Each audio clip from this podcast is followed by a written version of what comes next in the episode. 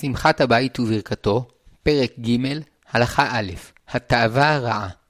תשוקה זו שבין האיש לאישה עלולה להשפיל את האדם עד שאול תחתיות, לגרום לו לרדוף אחר אישה זרה, לחתו בגילוי עריות, להרוס משפחות ולאבד את חייו בעולם הזה ובעולם הבא. כשיצר רע זה תוקף את האדם, הוא עלול לאבד את שיקול דעתו ולהתנהג כמשוגע, וכפי שאמרו חכמים על כלל העבירות, ובמיוחד על עבירה זו, אין אדם עובר עבירה, אלא אם כן נכנסה בו רוח שטות. וכך אנו מוצאים אנשים שרצונם הבסיסי טוב, ובשעה שהתחתנו, התכוונו באמת לשמור אמונים לאשת בריתם.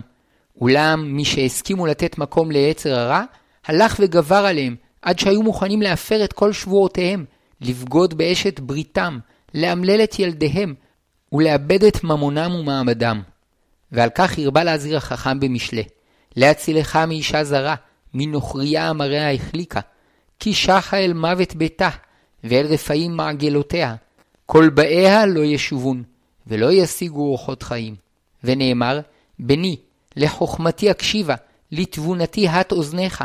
כי נופת תיטופנה שפתי זרה, וחלק משמן חיכה. ואחריתה מרח הלענה, חדה כחרב פיות. רגליה יורדות מוות, שאול צעדיה יתמוכו. יהי מקורך ברוך, ושמח מאשת נעוריך. איילת אהבים, ויעלת חן. דדיה ירבוך בכל עת, באהבתה תשגה תמיד. ולמה תשגה בני וזרה, ותחבק חק נוכריה? ונאמר, לשמורך מאשת רע, מחלקת לשון נוכריה. אל תחמוד יופייה בלבביך, ואל תיקחך באף אפיה, כי בעד אישה זונה עד כיכר לחם, ואשת איש נפש יקרה תצוד. שמחת הבית וברכתו, פרק ג', הלכה ב', הבחירה החופשית. כיוון שתאווה ותשוקה זו יכולה להשפיל כל כך את האדם, ישנם אנשי רוח ודת מחכמי אומות העולם שסבורים שכדי לזכות למעלה הרוחנית הראויה, ראוי לאדם להתרחק מתאווה ותשוקה זו ככל האפשר. חלקם מעשו לגמרי בנישואין, וחלקם תמכו בנישואין כדי להוליד את הדור הבא, אבל הזהירו את האיש ואת האישה להתרחק עד כמה שאפשר מתשוקת הבשר, שחרפה היא לאדם להשפיל את עצמו אליה. אמנם הדרכת התורה שאין גנאי בחיבור של האיש עם אשתו, שכך ברא השם את האדם, ולא ייתכן שהדבר שעליו מיוסד העולם, ועל ידו נולדים חיים חדשים, יש בו גנאי וחרפה, אלא להפך, קדושה יש בו. אלא שברא השם באדם יצר טוב ויצר רע, וציוונו לבחור בטוב, שנאמר, העידו תבכם היום את השמיים ואת הארץ, החיים והמוות נתתי לפניך, הברכה והקללה, ובחרת בחיים, למען תחיה אתה וזרעך. שורש שני היצרים אחד, ונתן השם בידינו את הבחירה, להטות את היצר לטובה או לרעה. כך למשל ביצר האכילה. אפשר להפנותו לאכילה גסה שמשכיחה את האידיאלים האלוקיים וגורמת לתחלואים, ואפשר להפנותו לאכילה מעודנת שמאפשרת לאדם לברך את השם, ומוסיפה לו בריאות ושמחה. ככל שמדובר ביצר חשוב וגדול יותר, כך כוחות הטוב והרע שבו גדולים יותר. תשוקה זו שיש באיש ובאישה אין חזקה ממנה, שעל ידה נולדים חיים חדשים, ועל ידה מתגלה האחדות האלוקית בעולם. ולכן, כשמתאים אותה לרעה, בזנות וניופים, אין רעה ממנה. וכאשר משתמשים בה לטובה, להרבות אהבה ואחדות בין איש לאשתו, אין טובה וקדושה ממנה. זו משמעות המאמר, איש ואישה זכו שכינה ביניהם, לא זכו אש אוכלתם. כאשר הם זוכים לבטא את תשוקתם הטבעית בקדושה במסגרת הנישואין, הרי שהשכינה שורה ביניהם, ואם הם מטים אותה לזנות וניופים, שם השם מסתלק מהם, ומה שנותר הוא רק אש תאוותם, שלעולם לא תבוא על סיפוקה, והיא אוכלתם בעולם הזה, ושורפתם בעולם הבא בגיהינום. שמחת הבית וברכתו, פרק ג', הלכה ג', שתי מדרגות בקדושת הנישואין. שתי מדרגות בקדושת הנישואין. הראשונה, כאשר בני הזוג שומרים על בריתם ואינם בוגדים זה בזה. השנייה, שבנוסף לכך הם משתדלים להרבות אהבה ביניהם, ומתאמצים לשמח זה את זה ככל יכולתם, ומתכוונים ללדת ילדים ולגדלם לתורה ולמצוות, וככל שהם מכוונים לכך יותר, כך הם זוכים יותר להתעלות במעלות הקדושה. וכן כתב הראב"ד, שיש במצוות עונה ארבע כוונות, שלוש מהן טובות, ואחת פחותה מהן, אבל גם בה יש מצווה. שלוש הכוונות המעולות הן א', לשמח אשתו במצוות עונה, ב', לקיים מצוות פרו ורבו, ג', במשך ההיריון, לכוון שעל ידי החיבור בשמחה ואהבה, יצא הוולד מלובן ומזורז ובעל תכונות טובות. והכוונה הרביעית פחותה במעלתה, אבל גם בה יש מצווה, וגם עליה האדם מקבל שכר, והיא שהאדם מקיים את החיבור מפני שהוא רואה שיצרו מתגבר עליו, וכדי שלא יתאווה לנשים אחרות. הכוונה האחרונה היא המדרגה הראשונה והבסיסית של קדושת הנישואין, והשלוש הראשונות שייכות למדרגה השנייה המעולה, ונרחיב יותר. המדרגה הראשונה היא מדרגתם של השומרים על ברית נישואיהם בנאמנות, ואף שלכל אחד מהם חשוב יותר לספק את אהבתו מאשר לשמח את בן זוגו, כל זמן שאינם בוגדים, יש קדושה בנישואיהם. וכפי שאמרו חכמים, איש ואישה זכו שכינה ביניהם, לא זכו אש אוכלתם. פירש רש"י, זכו ללכת בדרך ישרה, שלא יהיה הוא נואף ולא היא נואפת. ועל כן, ההתקשרות שבין האיש לאשתו נקראת קידושין. וכך הוא נוסח ברכת הקידושין. ברוך אתה השם, אלוקינו מלך העולם, אשר קידשנו במצוותיו, וציוונו על האריות, ואסר לנו את הארוסות, והתיר לנו את הנישאות לנו על ידי חופה וקידושין. ברוך אתה השם, מקדש עמו ישראל על ידי חופה וקידושין. יתר על כן, יש להעריך שגם מי שבתחילה עיקר מגמתו לספק את אהבתו, אם ישמור על מסגרת נישואיו כהלכה, במשך הזמן יתקדם לאהבה עמוקה יותר. מסתבר שכאשר תאוותו הראשונה תדעך, הוא יעבור משבר, אבל מחויבותו להלכה ולברית נישואיו תשמור עליו שלא יבגוד, ומתוך כך יצליח להעמיק ולהתקשר אל אשתו באהבה ושמחה יתרה, ולהתעלות אל המדרגה השנייה. המדרגה השנייה היא מדרגתם של הזוכים להתייחד באהבת אמת. ככל שהאיש חושב יותר על טובת אשתו, כך הוא זוכה להתעלות יותר במדרגות הקדושה הזו. כדי שיוכל לשמח את אשתו בחשק גדול, צריך שגם הוא ייהנה וישמח בעת החיבור. אולם עיקר מגמתו לשמח את אשתו. וכאשר תיווצר התנגשות בין תאוותו למה שטוב לאשתו, יעדיף לשמח את אשתו מאשר לספק את אהבתו. מדרגות אלו קיימות במקביל אצל האישה. ככל שהיא חושבת יותר על טובת בעלה, ועל ידי תשוקתה היא משמחת את בעלה יותר, כך היא מתעלה יותר במעלות הקדושה. אלו שתי המשמעויות של המושג קדוש. א', פרוש ומובדל. ב', נצחי, מוחלט ואלוקי. במדרגה הראשונה, בני הזוג פורשים ונבדלים מכל שאר הגברים והנשים שבעולם. במדרגה השנייה, בהתייחדות שלהם מתגלה הניצוץ האלוקי, הנצחי והמוחלט. שמחת הבית וברכתו, פרק ג', הלכה ד', בין אהבה לתאווה. שתי דרכים פתוחות בפני בני הזוג. בדרך הטובה, הדגש הוא על האהבה, ובדרך הרעה, על התאווה. ההולך בדרכי היצר הרע, חושב על עצמו בלבד, ורודף אחר נשים כדי לספק את אהבתו. וההולך בדרכי היצר הטוב, רוצה לאהוב את בת זוגו אהבת אמת, ולשמח אותה ככל היותר, ולכל הפחות הוא שומר לאמונים.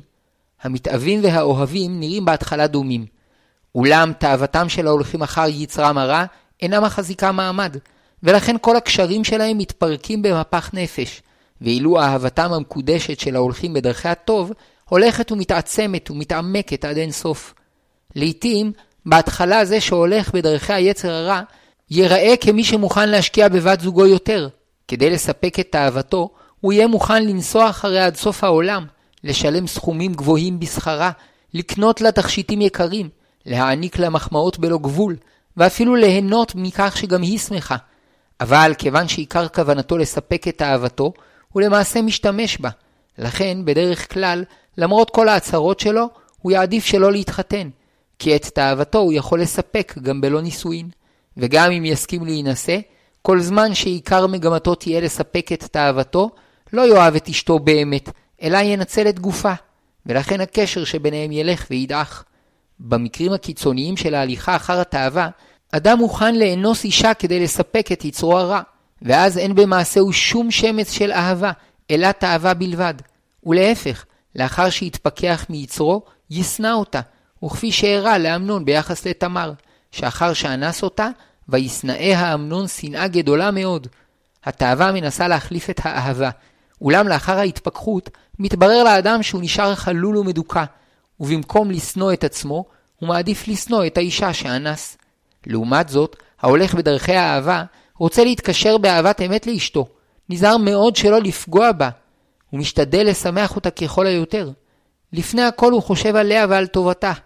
וככל שעוברות השנים, הקשר שביניהם נעשה עמוק יותר ויותר. ולמרות שהם הולכים ומזדקנים, השנים אינן שוחקות אותם, אהבתם מתעצמת, והם הולכים ומתאחדים עד אינסוף. זוהי האהבה היקרה והקדושה, שאין בה שום גנאי. שמחת הבית וברכתו, פרק ג', הלכה ה', הקדושה שבשמירת איסורי עריות. כפי שלמדנו, המדרגה הראשונה שבקדושת הנישואין היא שאדם מתקשר אל אשתו כהלכה ונזהר מאיסורי עריות. 37 איסורים מהתורה מנה הרמב"ם באיסורי ביאה. ניתן לחלק את האיסורים לחמש קבוצות. האחת, איסורים משום קרבת משפחה, כמו אם, בת, אחות, דודה, גיסה, ובת או נכדת אשתו. בקבוצה זו נכללים מרב האיסורים. השנייה, פסולי חיתון, שלא להתחתן עם גויים שלא נתגיירו כהלכה, ושלא להתחתן עם ממזר או סריס. השלישית, משכב זכור ומשכב בהמה. הרביעית, אשת איש. החמישית, איסור נידה. עוד איסור עריות חמור ישנו, והוא האונס אישה או איש, וקל וחומר קטינים. פשע זה נעשה בדרך כלל תוך איסור של גילוי עריות במשפחה, או איסור נידה או משכב זכור. אולם גם כאשר הוא נעשה בלא איסורים אלו, יש בו פגיעה חמורה מאוד בנאנס, עד שמבחינה מסוימת הוא נחשב כרצח, שנאמר, כי כאשר יקום איש על רעהו וצחו נפש, כן הדבר הזה. עוד 17 מצוות מהתורה נאמרו ביחס למסגרת הנישואין, ובכללן דיני גירושין, ייבום וחליצה, דין המפתה או אונס נערה בתולה, ודין אישה סוטה. ואל יקל בעינינו מעלת קדושתו של מי שנזהר בכל האיסורים והמצוות הללו, שכן אנו מוצאים בפועל שרוב האנשים שאינם מקבלים על עצמם את עול התורה והמצוות, אינם מצליחים לשמור את ברית נישואיהם, וגם בין הדתיים, לא כולם מצליחים לעמוד בזה. אמרו חכמים, כל היושב ולא עבר עבירה, נותנים לו שכר כעושה מצווה. רבי שמעון בר רבי אומר, הרי הוא אומר, רק חזק לבלתי יכול הדם, כי הדם הוא הנפש וגומר. ומה אם הדם שנפשו של אדם קצה ממנו, הפורש ממנו מקבל שכר, גזל ועריות שנפשו של אדם מתאווה להן ומחמדתן, הפורש מהן על אחת כמה וכמה שיזכה לו ולדורותיו ולדורות דורותיו עד סוף כל הדורות. וכן נאמר, קדושים תהיו כי קדוש אני השם אלוקיכם. פירש רש"י, הבו פרושים מן האריות ומן העבירה, שכל מקום שאתה מוצא גדר ערווה, אתה מוצא קדושה. הרי שכל השומר על ברית נישואיו נקרא קדוש.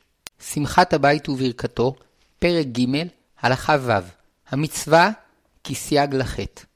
בנוסף לערך העצמי שבמצוות עונה, שעל ידה באה לידי ביטוי האהבה שבין בני הזוג, מצוות עונה היא גם מגן מפני חטא הניאוף. ועל כן, מי שאינו נשוי, חשוף יותר לפיתויי היצר, ועליו להתחזק יותר בתורה ובמצוות, כדי לשמור את כוחות האהבה שלו לזיווגו האמיתי והמקודש במסגרת הנישואין. ופעמים שהיצר מתגבר מאוד, עד שקשה מאוד לעמוד כנגדו, ואזי ככל שאדם חיזק את עצמו יותר בתורה ובקיום המצוות, כך הוא מוצא בעצמו יותר כוחות להציל את נפשו, ואף זה בעזרת השם. וכך מסופר בתלמוד. אמר רבי נתן, אין לך כל מצווה קלה שכתובה בתורה, שאין מתן שכרה בעולם הזה, ולעולם הבא איני יודע כמה. צא ולמד ממצוות ציצית. מעשה באדם אחד שהיה זהיר במצוות ציצית. שמע שיש זונה בקרחי הים, שנוטלת 400 זהובים בשכרה. שיגר לה 400 זהובים, וקבע לה זמן. כשהגיע זמנו, בא וישב על הפתח. נכנסה שפחתה ואמרה לה, אותו אדם ששיגר לך 400 זהובים, בא וישב על הפתח. אמרה היא, ייכנס. נכנס. הציע לו שבע מיטות, שש של כסף ואחת של זהב, ובין כל אחת ואחת סולם של כסף, ועליונה של זהב. עלתה וישבה על גבי עליונה כשהיא עירומה, ואף הוא עלה לשב עירום כנגדה. באו ארבע ציציותיו, וטפחו לו על פניו. נשמט וישב לו על גבי קרקע, ואף היא נשמטה וישבה על גבי קרקע. אמרה לו, גפה של רומי, נשבעה במלכות רומא, שאיני מניחתך עד שתאמר לי ממום ראית בי. אמר לה, העבודה, שבועה, שלא ראיתי אישה יפה כמותך. אלא מצווה אחת ציוונו השם אלוקינו, וציצית שמה, וכתיב בה, אני השם אלוקיכם שתי פעמים. אני הוא שעתיד להיפרע, ואני הוא שעתיד לשלם שכר. עכשיו נדמו עליי, הציציות, כארבע עדים. אמרה לו, איני מניחתך עד שתאמר לי מה שמך ומה שם עירך ומה שם רבך ומה שם מדרשך שאתה למד בו תורה. כתב ונתן בידה. עמדה וחילקה כל נכסיה, שליש למלכות, כדי שיניחו אותה להתגייר, ושליש לעניים, לכפר עוונותיה, ושליש נטלה בידה חוץ מאותן מצעות, ובאת לבית מדרשו של רבי חייא. אמרה לו, רבי, צווה עלי ויעשוני גיורת. אמר לה, בתי, שמא עינייך נתת באחד מן התלמידים? כי חשש שמא היא רוצה להתחתן עם אחד התלמידים, מפני שלא מצא חתן מבני עמה, או שחשקה בממונו ואינה חפצה להתגייר לשם שמיים. הוציאה כתב מידה ונתנה לו, ובכתב היה רשום המעשה, ושהיא עשירה, וגברים רבים חשקו בה, אבל היא בחרה בתלמיד מפני גדולת רוחו. כיוון שכך, הסכים לגיירה. אמר לה, לכי זכי במקחך. אותן מצעות שהציע לו באיסור, הציע לו בהיתר. זה מתן שכרו בעולם הזה, ולעולם הבא איני יודע כמה. הרי שכאשר השתוקקות זו מתפרצת בזנות, היא רעה, וכאשר היא יוצאת אל הפועל במסגרת מתוקנת של נישואין, היא טובה וקדושה, ואף נחשבת כקבלת שכר משמיים. שמחת הבית וברכתו, פרק ג', הלכה ז', בריאות הנפש ותיקון הנשמה. עוד חשוב להוסיף שעל ידי קיום מצוות עונה בשמחה, האדם מתקן ומבריא את נפשו, מפני שכך ברא השם את האדם, שאחד מהיצרים המרכזיים שבו הוא יצר התשוקה שבין איש לאישה. אמנם לא כל האנשים שווים בזה, יש שיצרם חזק יותר, ויש פחות, אבל אצל כולם הוא קיים, ומי שאינו חש בו, הוא אדם נכה מבחינה נפשית. אצל רוב האנשים, יצר זה הוא החזק שביצרים, וכאשר אדם חוסם אותו, נפשו עלולה להתעקם ולהתעוות, והוא מתקשה לקיים את ייעודו כאדם. וגם לכך התכוונו חכמים כשאמרו, כל אדם שאין לו אישה אינו אדם, שנאמר, זכר ונקבה ברעם, ויברך אותם, ויקרא את שמם אדם. וכיוון שיצר זה חזק כל כך, הניסיון בו קשה. לכן נצרכה התורה לתת לנו כל כך הרבה מצוות כדי לכוונו ולתקנו. ויש גברים או נשים שחושבים בטעות שאם יחסמו את היצר הזה וימעטו בקיום העונות, יוכלו להתעלות יותר במעלות הרוחניות. אולם התוצאה עלולה להיות הפוכה. שכן פעמים שכאשר אדם אינו נותן מקום לתשוקה זו לבוא לידי ביטוי כהלכה, וחוסם את עצמו מעבר למה שציוותה התורה, הוא נופל לבסוף בחטאים חמורים של גילוי עריות. ולכן אדם שנצרך מטבעו ליותר עונות ממה שקבעו חכמים, אל יתאמץ למנוע את עצמו מכך ולנהוג כרוב העולם. וכן אישה שחשה שבעלה נצרך לזה יותר, ראוי שתעודד אותו לכך, כי כך מתאים וטוב לו, ובכך הוא שומר על קדושתו. אבל אם יחסום את עצמו מעבר למה שמתאים לו, יצר הרע עלול להתגרות בו להתעסק עם נשים זרות או עם ילדות קטנות. וכן ידוע שפעמים רבות החוטאים בניאוף ואינוס קטינות לא קיימו בתקופה שלפני החטא יחסי אישות תקינים, תמידים כסדרם. למעלה בקודש, על ידי הכוונת יצר זה למסגרת מקודשת של נישואין, כדי להרבות אהבה ושמחה, זוכים בני הזוג להתקשר לשורש החיים, מפני שעל ידי מצוות עונה, ניצוץ אלוקי שורה בין בני הזוג, ומתגלה על ידם בעולם. וכפי שאמר רבי עקיבא, איש ואישה זכו שכינה ביניהם. וזהו שכתבו המקובלים, שמי שאינו חש תאווה זו, חמור טוב ממנו, ואין לו אפשרות להבין שום דבר במילואו, וגם לא יוכל לאהוב את השם באמת. וכבר למדנו שיסוד אמונת ישראל הוא גילוי האחדות, ועל ידי מצוות עונה, שנעשית בתשוקה ואהבה גדולה, מתגלה האחדות בעולם, שעל ידי תשוקה זו, שני אנשים נפרדים מתאחדים לגמרי זה עם זה, והנשמה והגוף משתתפים יחד במצווה, ואף היצר הרע מתהפך לטובה, ומתאחד עם היצר הטוב, להגביר את השמחה והאהבה שביניהם. ומתוך כך יכולים בני הזוג להתחבר אל מקור החיים, ולהתעלות באמונה, ולפעול לתיקון העולם וגאולתו. ומשהו מתוכם מתחבר לגמרי עם הניצוץ האלוקי, וממנו נולדים חיים חדשים, והם זוכים על ידי כך להיות שותפים עם הקדוש ברוך הוא בהולדת נשמה חדשה לעולם. שמחת הבית וברכתו, פרק ג', הלכה ח', טהרה וטומאה. אמנם עדיין יש לברר שתי הלכות, אחת מהתורה ואחת מדברי חכמים, שלכאורה עולה מהן שעל אף קדושתה של מצוות עונה, יש בה גם צד של טומאה. על פי התורה, שכבת זרע שיצאה מישראל היא אחד מאבות הטומאה, ואף איש ואישה מישראל ששימשו מיתתם כמצוות התורה, כיוון שיצא זרעו בתוכה, נטמעו שניהם כדין ראשון לטומאה. לשם טהרתם, עליהם לטבול במקווה ולהמתין עד זית הכוכבים, ואז הם חוזרים לטהרתם. ומותר להם להיכנס למקדש ולאכול מבשר הקודשים. ואם הם כהנים, מותר להם לאכול תרומות. וכן דין כלים ובגדים שנגעו בשכבת זרע של יהודי, שנטמעו ואסור להשתמש בהם וללובשם בעת שרוצים לנגוע בטהרות וקודשים. וכדי לטהרם, צריך לטובלם במקווה. שנאמר, ואיש כי תצא ממנו שכבת זרע, ורחץ במים את כל בשרו, וטמא עד הערב.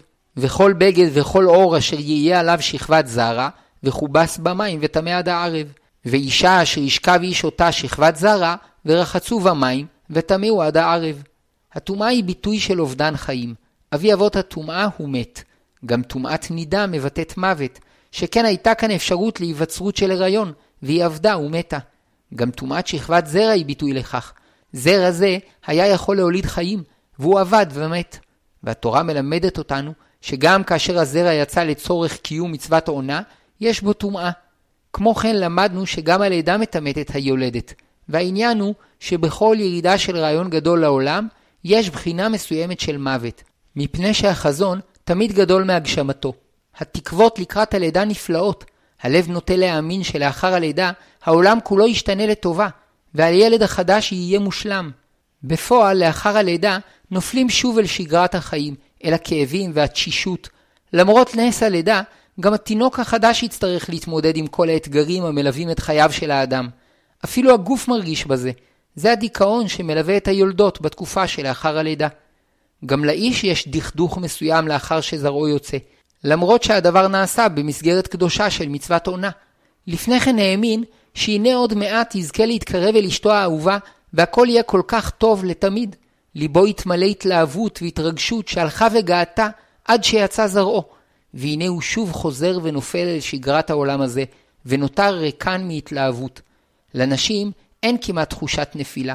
לאחר שיא התענוג, הנחיתה אל העולם הזה רכה וקלה, וכאשר הייחוד נעשה באהבה ושמחה, נותרת ממנו תחושה של נחת ושביעות רצון למשך זמן רב. ואכן, הטומאה היא בזרע של האיש, ולא בנוזלים שנובעים מתשוקת האישה. אפשר לומר שהדכדוך שאחר השיא מבטא את חסרונו של האדם שאינו שלם לגמרי. גם כשהוא אוהב באמת, הוא מצליח להתאחד לגמרי רק לשעה קלה. גם כשהוא באמת רוצה לשמח את אשתו, עדיין הוא נשאר במידה מסוימת בתוך עצמו. הוא לא מצליח לחבר את כל התאווה שבו לאהבה. אילו היה מצליח, לא היה נותר עוד מוות בעולם. לא היה שום דכדוך אחר הלידה והתשמיש. חכמים רמזו לכך בביאורם לטומאת לידה. הן בעוון חוללתי ובחטא יחמתני עמי. רבי אחא אמר, אפילו אם יהיה חסיד שבחסידים, אי אפשר שלא יהיה לו צד אחד מעוון. אמר דוד לפני הקדוש ברוך הוא, ריבון העולמים, כלום נתכוון אבא ישי להעמידני, והלא לא נתכוון אלא להנאתו. תדע שהוא כן, שמאחר שעשו צורכיהם, שגרמו לשמש, זה הופך פניו לכאן, וזה הופך את פניה לכאן, ונרדמים. ואתה מכניס כל טיפה וטיפה שיש בו, ודואג לעובר שיחיה. והוא שדוד אמר, כי אבי ואמי עזבוני, והשם יאספני. שמחת הבית וברכתו, פרק ג', הלכה ט', תקנת עזרא. כהמשך לתורה שגזרה טומאה על שכבת זרע, כמבואר בהלכה הקודמת, תיקן עזרא הסופר ובית דינו, שהמשמש מיתתו וכן מי שראה קרי לאונסו, לא ילמד תורה ויתפלל עד שיטבול. והטעם, משום שצריך ללמוד תורה באימה וביראה וברטט ובזיעה, כפי שקיבלנו אותה מסיני, ואילו הזרע יוצא מתוך קלות ראש וזכות הדעת. עוד טעם, שלא יהיו ישראל כתרנגולים הללו, משמש מיתתו ועולה ויורד ואוכל, וכן שלא יהיו תלמידי חכמים מצויים אצל נשותיהם כתרנגולים. לפי כל הטעמים, אין ללמוד מהתקנה שיש פגם בחיבור שבין איש לאשתו, אלא שאין להפריז בו כדרך שנוהג התרנגול שאין לו דבר בעולמו. לאדם יש ייעודים נוספים, רוחניים ומקצועיים, ואם יהיה עסוק כל הזמן ותשמיש כתרנגול, לא ימלא את תפקידיו השונים. הטבילה יוצרת הכבדה מסוימת, שנועדה לשמור על האדם שיקיים את מצוות עונה לפי השיעור המתאים לו בלא הפרזה יתרה. בנוסף לכך, הטבילה נועדה להפריד בין התחומים. התורה צריכה להילמד בכובד ראש, באימה ויראה, ואילו מצוות עונה נעשית מתוך שחוק, שחרור ושמחה שפורצת גבולות. וכפי שנאמר, והנה יצחק מצחק את רבקה אשתו, פירש רש"י, משמש מיתתו. וכשם שתיקנו חכמים שגברים צריכים לחגור חגורה שתחצוץ בין ליבם לערוותם, בשעה שהם אומרים דברים שבקדושה, כדי ליצור הפרדה בין המוח והלב לערווה, שאם לא כן, יש חשש שהתאוות שעולות מהערווה יערבבו את המוח והלב, ויקשו על האדם לעסוק בענייני הרוח והלב בטהרה, עד שהשכל והרגש יהפכו להיות משועבדים להגשמת התאוות. לפיכך, כדי לבצר את העולם הרוחני, צריך שאדם ילמד תורה באימה ויראה ורטט וזיע, כפי הראוי לחומרת וקדושת הדברים. ומתוך כך, כשיחזור לצד הגשמי, יוכל להנהיג אותו באופן הנכון והמתוקן. ועל כך תקנו חכמים לברך בברכות השחר על חגירת החגורה, עוזר ישראל בגבורה. הגבורה להפסיק בין הלב לערווה, משחררת את האדם מהשעבוד ליצר, ומאפשרת לו לקדש את היצר הגשמי במצוות עונה. אמנם למעשה, לא פשטה תקנת עזרה בישראל. היו אנשים שלא רצו להתבטל מתורה, ומפני שהתקשו בקיום הטבילה, נמנעו מתשמיש המיטה, ובטלו ממצוות עונה ופרייה ובייה. ומנגד, היו שרצו לקיים את מצוות עונה, ומכיוון שהתקשו בקיום הטבילה, בטלו מתלמוד תורה. והיו רבים שהתעלמו לגמרי מהתקנה, כי לא רצו לפגוע לא במצוות עונה ולא במצוות תלמוד תורה. וכיוון שראו חכמים שהתקנה לא התקבלה בישראל, ביטלו אותה, וחזרו להתיר לבעל קרי ולמי ששימש את מיתתו ללמוד תורה ולהתפלל בלא הגבלה. מכל מקום, יש שעדיין מהדרים לטבול כתקנת עזרה לפני התפילה והלימוד, ויש שמקיימים את ההידור ברחיצה בתשעה קבין, כ-11 ליטר, וכיום, שבכל בית יש מקלחת, טוב להקפיד בזה.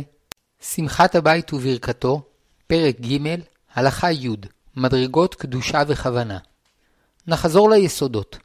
מצוות עונה מיוחדת בכך שקדושתה מתגלה בתוך המציאות הגשמית. ולא זו בלבד, אלא שאפילו התשוקה והחשק הגשמיים, שנוטים בדרך כלל ליצר הרע, הופכים על ידה למצווה ומתקדשים. ולכן יש ממנה תיקון גדול במיוחד, שעל ידה מתגלה שאין תחום שמנותק מהעניין האלוקי, והשם הוא האלוקים בשמיים ובארץ, ואפילו התאווה הגשמית מתחברת לקדושה ומעצימה אותה. ובזה מצוות עונה דומה למצוות יישוב הארץ, שעל ידי שתיהן הקדושה מתגלה בארץ. אלא שהואיל ומצוות עונה מתקיימת על ידי הצדדים הגשמיים ביותר שבאדם, שיצר התאווה שבהם גדול, האדם עלול להיגרר אחריהם יתר על המידה, עד שישכח את המצווה, ויחשוב על עצמו במקום על אשתו. וזו מציאות הטומאה שמתלווה למצווה קדושה זו. אולם אין הכוונה להחליש את האדם מקיום המצווה, אלא לעודד אותו להתעלות בכוונת המצווה. וזהו שעוררו חכמים את הרוצה לעלות במעלות הקדושה והחסידות, שיקדש עצמו במצוות עונה, היינו שיכוון דעתו לשמח את אשתו ככל היותר. וכן מצינו שעזרא הסופר שתיקן עשר תקנות, ואחת מהן שיטבול אדם אחר התשמיש, הוא שתיקן גם שתי תקנות שנועדו להרבות אהבה בין איש לאשתו. האחת שיאכלו שום בלילי שבתות, כי השום מכניס אהבה, ועל ידי כך יוכל האיש להתחבר אל אשתו בחשק גדול, והשנייה, שימכרו הרוכלים בכל העיירות בסמים ותכשיטים, כדי שאנשים יתחבבו על בעליהן. ראוי לעמוד על יסוד מופלא שקיים במצוות שבין אדם לחברו, שעל ידם גם הדברים השגרתיים שבחיים הופכים למצווה. כאשר אדם מכין לעצמו מאכל טעים, הוא אינו מקיים מצווה, אלא רק מטפל בצרכיו הגשמיים והנפשיים. אבל כאשר הוא מכין מאכל טעים לאורח, הוא מקיים מצווה. יתר על כן ביחסים שבין בני הזוג, שבשעה שהם משמחים זה את זה, הם מתקדשים בקדושת מצוות עונה, והשכינה שורה ביניהם. כלל הדברים הם כפי שלמדנו, שיש שתי מדרגות בקדושת המצווה. הראשונה, בעצם קיום הנישואין כהלכה, תוך פרישות מחטא האריות והנידה. השנייה, בתוספת אהבה ואחדות בין בני הזוג, שמגלה את עומק החיים הנצחיים שבקשר ביניהם. בדרך לימודנו עד כה הלכנו בשיטה המרכזית, שמבארת שככל שבני הזוג מענגים ומשמחים יותר זה את זה, כך הם מקיימים את המצווה בהידור רב יותר, וייחודם קדוש יותר. אמנם צריך לציין שיש עוד שתי שיטות בהגדרת הקדושה שבמצווה זו, שיטת הרמב"ם ושיטת הקדושה הפרושית. וכיוון שבכל שיטה יש אמת, יש ערך בלימודם, ומתוך כך השיטה המרכזית תתבאר באופן יותר שלם ומאוזן. שמחת הבית וברכתו, פרק ג', הלכה י"א, שיטת הרמב"ם. הרמב"ם, כדרכו בקודש, רואה בצורכי הגוף והנאותיו אמצעים בלבד לתכלית האמיתית, שהיא עבודת השם הרוחנית. אלא שברא השם את האדם בעל גוף, ולכן עליו לטפל בו באחריות מרבית, בהיותו הכלי שבעזרתו הוא הוגה בתורה ומקיים את המצוות. אם לא יספק את צרכיו של הגוף, ובכלל זה את תשוקתו הגופנית הטבעית לתשמיש המיטה, יאבד את איזונו ובריאותו הגופנית והנפשית, ולא יוכל לעסוק בעבודתו הרוחנית. איסורי עריות ומצוות הנישואין נועדו להדריך את האדם כדי לספק את תשוקתו הטבעית של הגוף במסגרת ההלכה. וככל שהוא נזהר לספק את הנצרך לו או לאשתו בלא להיסחף אחר תאוות הגוף, כך הוא מתקדש והולך. ולכך מכוונת מצוות עונה, לספק את היצר הטבעי, כל אדם לפי בריאותו ומקצועו, לא פחות ולא יותר. וכשאדם הולך בדרך זו, גם טיפולו בצרכיו הגופניים נחשב לעבודת השם. כשיבעול, לא יבעול אלא כדי לעברות גופו, וכדי לקיים את הזרע, ללדת ילדים. נמצא המהלך בדרך זו כל ימיו כולם, עובד את השם תמיד, אפילו בשעה שנושא ונותן, ואפילו בשעה שבועל, מפני שמחשבתו בכל, כדי שימצא את צרכיו עד שיהיה גופו שלם לעבוד את השם. ועל עניין זה ציוו חכמים ואמרו, וכל מעשיך יהיו לשם שמיים. והוא שאמר שלמה בחוכמתו, בכל דרכיך דאהו, והוא יישר אורחותיך. לכן התנגד הרמב"ם לדעת חכמי אומות העולם ששיבחו את מי שפורש לחלוטין מאישה, מכיוון שבכך הוא פועל נגד הטבע, מצייר את עצמו ופוגם בבריאותו. וכשם שאין מעודדים את האדם להרעיב את עצמו דרך קבע, או להתאפק מלעשות את צרכיו, כך גם אין לעודד אותו לפרוש מאשתו. ואף אם אשתו מסכימה, כל זמן שמטבעו הוא חפץ בכך, עליו לספק את יצרו. אך כיוון שמדובר באמצעי בלבד, אין להרבות בו מעבר לדרוש. והמתעסק בהנאת גופו מעבר למידה הנצרכת לעבודת השם, נדמה בכך לבהמות הנוהות אחרי תאוותן הטבעית, ומבחינה זו חוש המישוש חרפה הוא לנו. ומסתבר שככל שירבה אדם לעסוק בתורה, כך ירגיש פחות צורך בזה, ויש לו בכך מעלה, כל זמן שגם אשתו מתעלה עמו.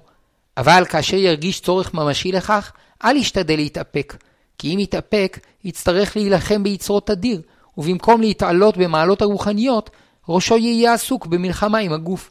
ולא זו בלבד, אלא שיש חשש שירמה את עצמו, וידמה בנפשו שיצליח להשתחרר מעול היצר, ולבסוף יצרו הכלוא יתפרץ באופן לא מרוסן עד שיחטא באריות. וגם אם לא יחטא, מרוב מאמץ לרסן את יצרו, יעקם את נפשו ויאבד את בריאותו הנפשית. על כן נתנה לנו התורה את המצווה הזו על כל גדריה, שעל ידה האיש והאישה נוהגים כהלכה, כלפי בן זוגם וכלפי גופם. היתרון שבשיטת הרמב"ם, שההולך בה אינו נוטה לרמות את עצמו, הוא אינו מנסה להיות פרוש מדי, תוך שהוא מרמה את עצמו שהנה הצליח להתרחק מתאוות הגוף ולהתעלות במעלות הפרישות והקדושה. ומנגד, אינו מרמה את עצמו לעסוק תדיר בענייני הגוף ותאוותיו, מתוך טענה שבכך הוא מקדש את החומר ומעלה ניצוצות. החיסרון שבשיטתו, שהוא מרוקן את הגוף ואת המעשה מערך עצמי. אנשים שכלתניים, ביקורתיים ומפוכחים, אוהבים את שיטת הרמב"ם, באשר אין בה יומרה לקדש את מה שנראה כלא קדוש. אולם גם לציבור הרחב יש תועלת רבה משיטתו, שמכירה בצרכיו הגופניים של האדם, ואינה מנסה לשנות את טבעו. שמחת הבית וברכתו, פרק ג', הלכה י"ב, הקדושה הפרושית, אהבה נשגבת.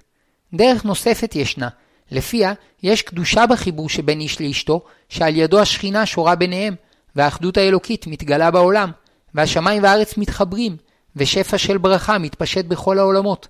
אלא שעניין זה גבוה ונשגב כל כך, שצריכים להיזהר לקיימו באהבה שלמה, מתוך געגועים וכיסופים עמוקים, ונכון לקיימו בשעה מתאימה לכך ביותר, בליל שבת אחר חצות הלילה, שהשבת היא הזמן הקדוש שבו מתגלה השלום בכל העולמות, וזה הזמן המתאים להוסיף שפע ברכה על ידי הייחוד. אין בשיטה זו הפחתה בערך האהבה, אלא שהאהבה מתעלה והופכת לדבר עליון ונחשף. וכמה שהוא יותר נשגב, כך התשוקה אליו גוברת, אבל היא תשוקה מלאת יראה, כבוד ועדינות. האיש נדמה כמלך אחראי, שכל מעשה שיעשה משפיע על העולם כולו, והאישה כמלכה יפה ואצילית, מעודנת ורגישה, שבכל מעשה טוב שהיא עושה, ובכל הרגשה יפה שהיא מרגישה, היא מרוממת את העולם כולו.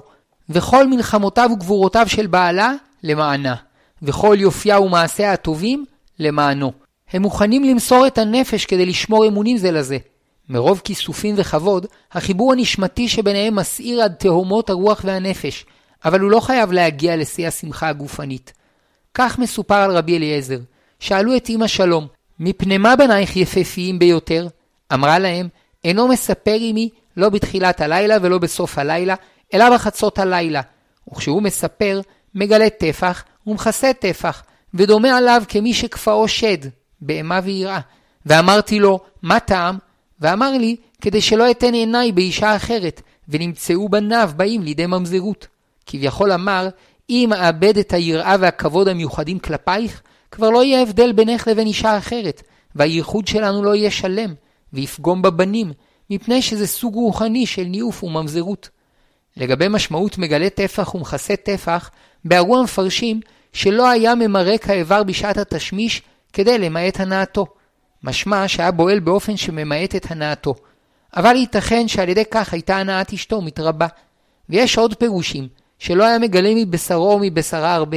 אבל הפוסקים האחרונים והמקובלים דחו פירוש זה, הואיל והוא מנוגד להלכה ולכוונות הקבלה, לפיהם החיבור צריך להיות בלא בגדים. המעלה של ההולכים בדרך זו, שהם אינם נסחפים אחר התאוות הגשמיות, והכיסופים והגעגועים לחיבור משמרים את אהבתם. החיסרון, שרצונות רבים אינם באים לידי מימוש, והאדם אינו זוכה לחוש את כל חוויותיו ולקדש אותן במצוות עונה. עוד חיסרון חמור, שאנשים רבים שהולכים בדרך זו מרמים את עצמם, כאילו הם זוכים לקדושה, בעוד שהם מדכאים את תשוקתם, שעלולה להתפרץ במחשבות מכוערות וגילוי עריות, או לגרום לנפשם להתעקם מרוב לחץ. ולכן הזהירו הרבנים והמחנכים את הצעירים, שגם אם ירצו ללכת בדרך זו, בשנים הראשונות לנישואיהם ינהגו כמקובל, וישמחו בטבעיות, כפי ההלכה, ורק לאחר מכן יבחנו בזהירות אם מתאים להם ללכת בדרך הקדושה הפרושית. חובה להוסיף שמצב החורבן וצער הגלות היו שותפים מרכזיים בעיצוב שיטה זו, כפי שיבואר בהלכה ט"ו, וכן מצינו שבדור החורבן, כמו גם בדור שאחר השואה, רבו החומרות והגדרים על שמחת עונה. שמחת הבית וברכתו, פרק ג', הלכה י"ג, הדרך המרכזית לקדושה. אמנם למעשה, על פי מה שלמדנו בדברי חז"ל והפוסקים, הדרך המרכזית בקיום מצוות עונה היא שככל שירבה אדם אהבה ושמחה בינו ובין אשתו, כך הוא מתקדש יותר.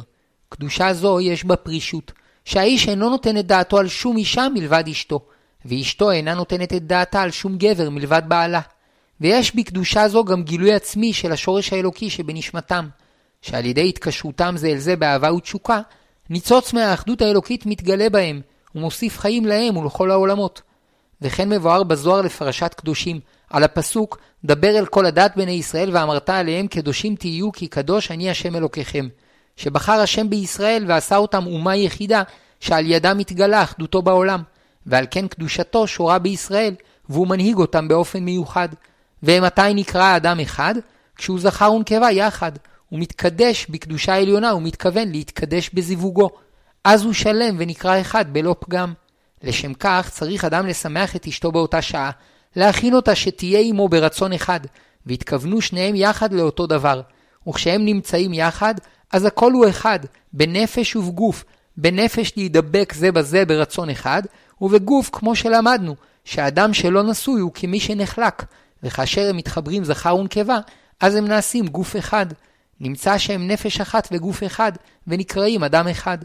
ואז הקדוש ברוך הוא שורה באחד, באחדות זו, ומפקיד רוח של קדושה באותו אחד, שנולד מזיווגם נשמות קדושות, והם נקראים בנים לקדוש ברוך הוא. אמנם יודע כל אדם כי יכולתו מוגבלת, ואין באפשרות הגוף לגלות את כל האהבה והאמת שבקשר הנישואין. ואם הקשר שבין בני הזוג יהיה מבוסס בעיקר על תשוקת הגוף, יש להניח שיסתיים במהרה, ועל כן חובה על בני הזוג לבסס את הקשר שביניהם גם על הצד הרוחני. לשם כך, יש הכרח בפרישות מסוימת מהצד הגופני, פרישות שנותנת מקום חשוב לצד הנשמתי. פרישות זו מתקיימת בעיקר בימי הנידה, כפי מצוות התורה. מעבר לכך, גם מצוות עונה צריכה להתקיים בגבולות היכולת לשמח ולשמוח כראוי. ופעמים שאדם הולך אחר תשוקתו, הוא מנסה להוסיף ולהתחבר מעבר לעונות הקבועות לו, והוא מצפה שעל ידי כך תרבה השמחה והדבקות שביניהם, והנה הוא חש שהאהבה חומקת עוברת, והרוח הגדולה נעלמה, ותשוקתו נעשית חיצונית יותר, ועליו לחזור לסדר הרגיל שקבעו חכמים למצוות עונה, כדי לתת מקום מאוזן לנשמה ולגוף, ועל ידי כך האהבה והשמחה שביניהם יתגלו באופן שלם במצוות עונה. שמחת הבית וברכתו, פרק ג', הלכה י"ד, מצווה ומכשירי מצווה. מכך שמצווה זו נקראת דרך ארץ, מובן מאליו שמצווה זו צריכה להתקיים מתוך הנאה ושמחה כדרך העולם. והמצווה לא נועדה לחסום את התשוקה הטבעית הזו, אלא לגלות את ערכה המקודש, ולכוון אותה כהלכה, כדי שתוכל להתקיים במסירות לאורך שנים. אמנם עדיין יש מקום לשאול, האם יש ערך לכך שהאיש והאישה יגבירו את תשוקתם, וישתדלו ליהנות ולשמוח בעצמם ככל היותר, או שמא די להם בכך שהם מתעוררים לשמח זה את זה. נראה שאפשר להכיל על מצווה זו הגדרה הלכתית חשובה. מצווה ומכשירי מצווה. המצווה המוטלת על האיש היא לשמח את אשתו, ואילו זה שהוא עצמו ישמח, נחשב מכשירי מצווה, שעל ידי כך יהיה לו יותר חשק ורצון לשמח את אשתו. על פי ההלכה, מכשירי מצווה נחשבים כמצווה, ובתנאי שהם מצטרפים למצווה. כלומר, כאשר האיש מצליח לשמח את אשתו, הרי שגם שמחתו בכלל המצווה, וככל שהוא משמח אותה יותר, מצוותו גדולה יותר, וממילא גם שמחתו האישית נחשבת כמצווה גדולה יותר.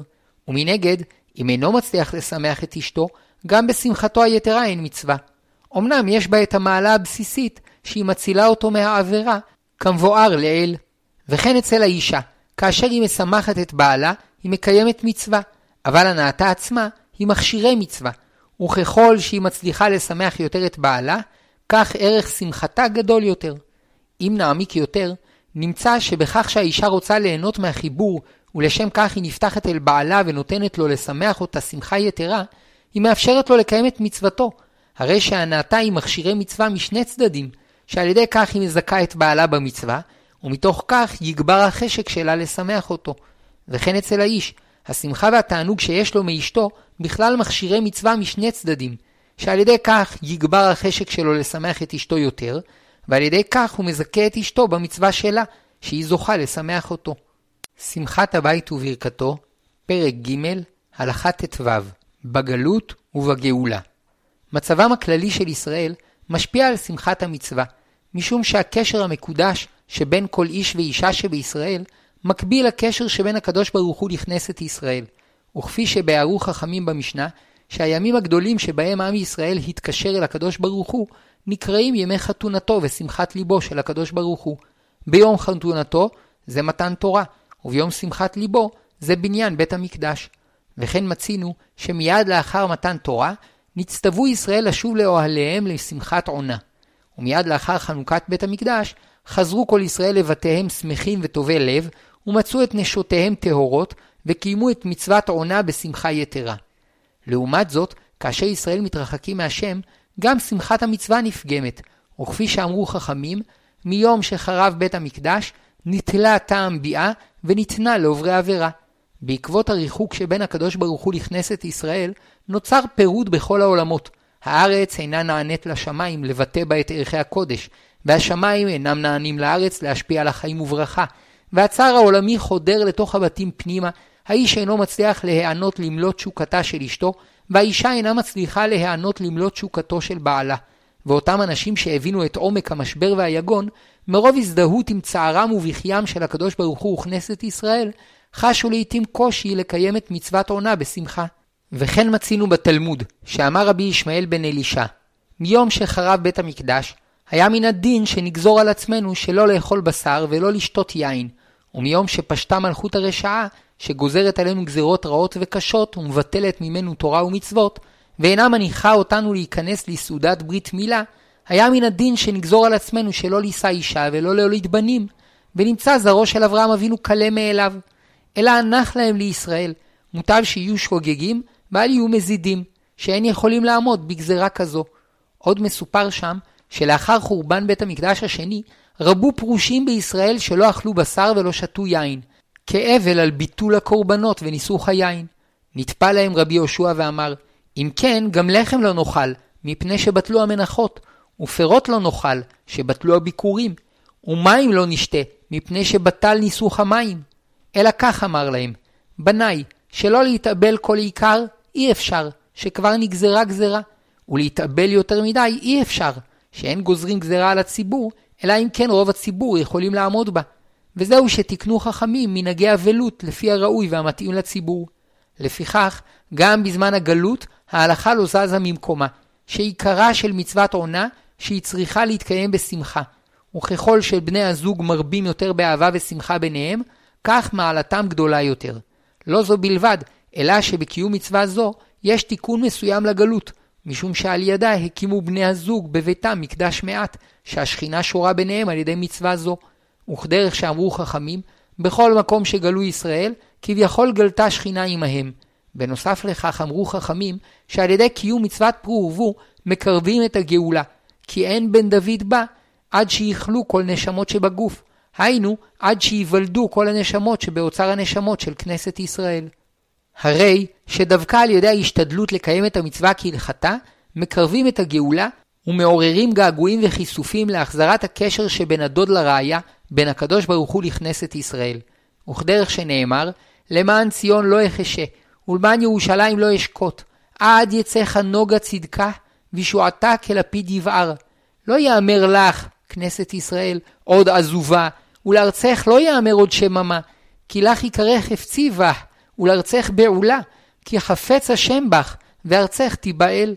כי יבעל בחור בתולה, יבעלוך בנייך, ומשוש חתן על כלה, יסיס עלייך אלוהיך. אלא שאותם צדיקים פרושים, שצער החורבן מילא כל כך את לבבם, לא יכלו להסתפק במקדש מעט שנותר ביד ישראל, ומרוב צער לא יכלו לקיים את המצווה בשמחה כראוי, ועל כן, אף שהקפידו לקיים את המצווה, ביודעם את ערכה וחשיבותה, וביודעם שעל ידה הם מקרבים את הגאולה, מכל מקום צמצמו את קיומה למעט ההכרחי, כדי לקיים את קדושת הנישואין ומצוות פרו ורבו, ולעיתים הובאו מנהגיהם בספרי הפוסקים. אולם כפי המבואר בתלמוד ובפוסקים, ההדרכה הכללית נותרה במקומה, לקיים את המצווה כהלכתה בשמחה יתרה. וככל שבני הזוג מרבים לשמח זה את זה במצווה, הרי זה משובח. אלא שבאופן טבעי, למרות הרצון לקיים את המצווה בשלמותה, הצער העולמי על גלות ישראל והשכינה מעיב על שמחת המצווה. וככל שאנחנו זוכים לראות יותר בחזרת ישראל לארצו, כך גם שמחת המצווה מתגלה יותר. וכדרך שנאמר, ופדויי השם ישובון, ובאו ציון ברינה, ושמחת עולם על ראשם, ששון ושמחה ישיגו, ונסו יגון ואנחה. ויהי רצון שנזכה כולנו יחד לראות בקיבוץ כל הגלויות ובבניין הארץ לאורכה ולרוחבה, ותחזינה עינינו בשוב השם לציון, ובהחזרת מלכות בית דוד למקומה, ובבניין בית המקדש. ויתחברו השמיים והארץ, הרצון והחובה, האמת והשמחה, החזון והמעשה, הנשמה והגוף. והיה ביום ההוא נאום השם, תקראי אישי, ולא תקראי לי עוד בעלי. כנסת ישראל תקרא לקדוש ברוך הוא אישי לשון חיבה, ולא בעלי שיש בו צד של כפייה.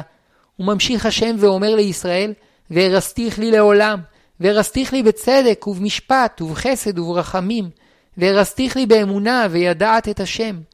והיה ביום ההוא אענה נאום השם, אענה את השמיים, והם יענו את הארץ, והארץ תענה את הדגן ואת התירוש ואת היצהר, והם יענו את יזרעאל.